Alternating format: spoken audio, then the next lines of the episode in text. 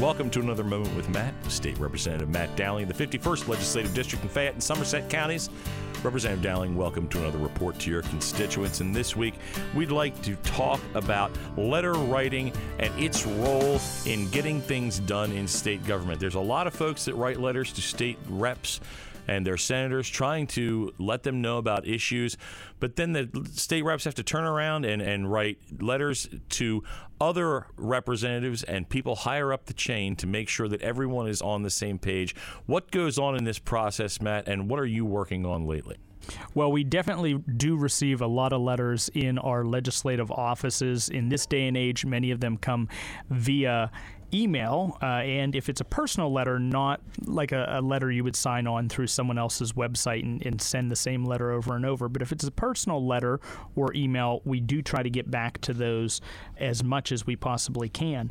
On the other hand, I write letters, and generally they are open letters that get published on my Facebook page or available on my website, and those are to other elected officials. And you may ask, why is that done? And I know in the frustration of the pandemic. I even had some constituents that said, you know, what's another letter going to do? There are sometimes when there's not a legislative fix for an issue that we're seeing, whether it be that the legislative process takes too long, whether it be that we know the governor is going to uh, potentially veto legislation if it comes his direction. But we, we often write letters, many times to the governor, sometimes to uh, secretaries of different departments and agencies. And just recently, recently we sent a letter to the PA congressional delegation. So I want to talk a little bit about uh, the letters that we've recently sent. And the first one that we'd like to talk about it deals with unemployment compensation, a system that has been just under fire for the last year and a half because of what has happened with COVID. And, and now it, it's clear that they've been getting taken advantage of. What's going on with UC fraud? So you know people's identities have been stolen during this period of time of the pandemic and unemployment compensation claims coming in so frequently to the Department of Labor, really um, they're understaffed and overworked at this point in time for the, the people that are answering those phones. And I know a lot of my constituents have the, the frustration of trying to call and no one's answering that line. Um, so, with them being overtaxed and seeing the rampant amount of identity theft and fraudulent applications for unemployment compensation that are really putting a stall to that system.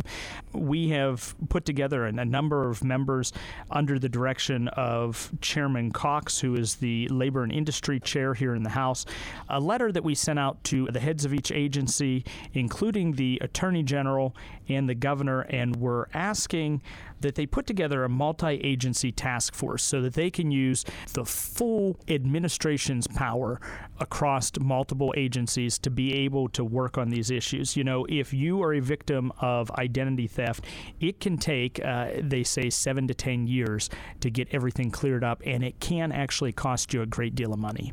The next thing we'd like to talk about as far as letter writing is one that you've dealt with with Governor Wolf regarding an out of state company that we've been contracting with. Uh, what did you have to say here? So, DHS has been uh, giving contracts to a company called Maximus, and they're currently talking about new contracts that would go to this out of state company. And um, one of the things that it would do would be taking over the clinical assessment work that's currently done by our area agencies on aging. Uh, and those nonprofit organizations do a great job at doing that right now. And it would take funding that's going to them that um, help them stay afloat away uh, and could be detrimental to many of our area agencies on aging. Um, and it's also putting that with a company that's out of state, with out of state employees. And so I wrote a letter to the governor asking that they cease contract negotiations with Maximus uh, for these clinical assessments.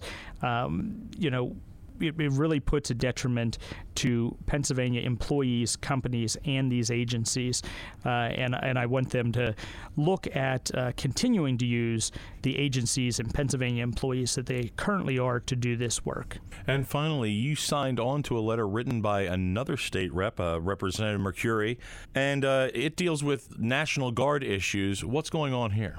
Well, of course, it is all in our memory. Um, the unfortunate uh, violence that took place on January 6th at the U.S. Capitol. The Pennsylvania National Guard was deployed uh, for a number of months to help the federal government uh, during that period of time. So, uh, Representative Mercuri, uh, a serviceman himself, put together to this letter asking that the federal government reimburse the state for those services.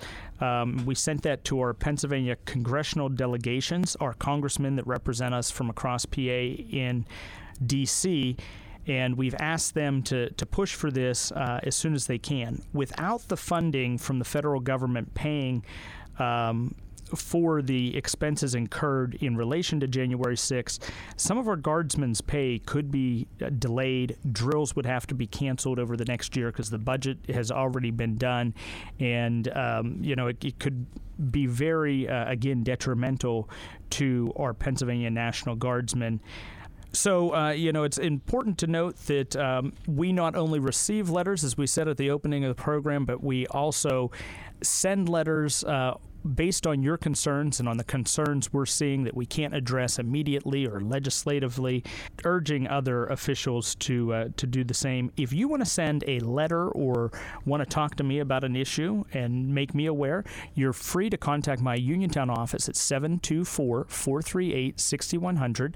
You can send it snail mail to 65 West Main Street in Uniontown, PA, or you can visit my website where you can find other contact information or the contact form form where you can email me at www.repdowling.com.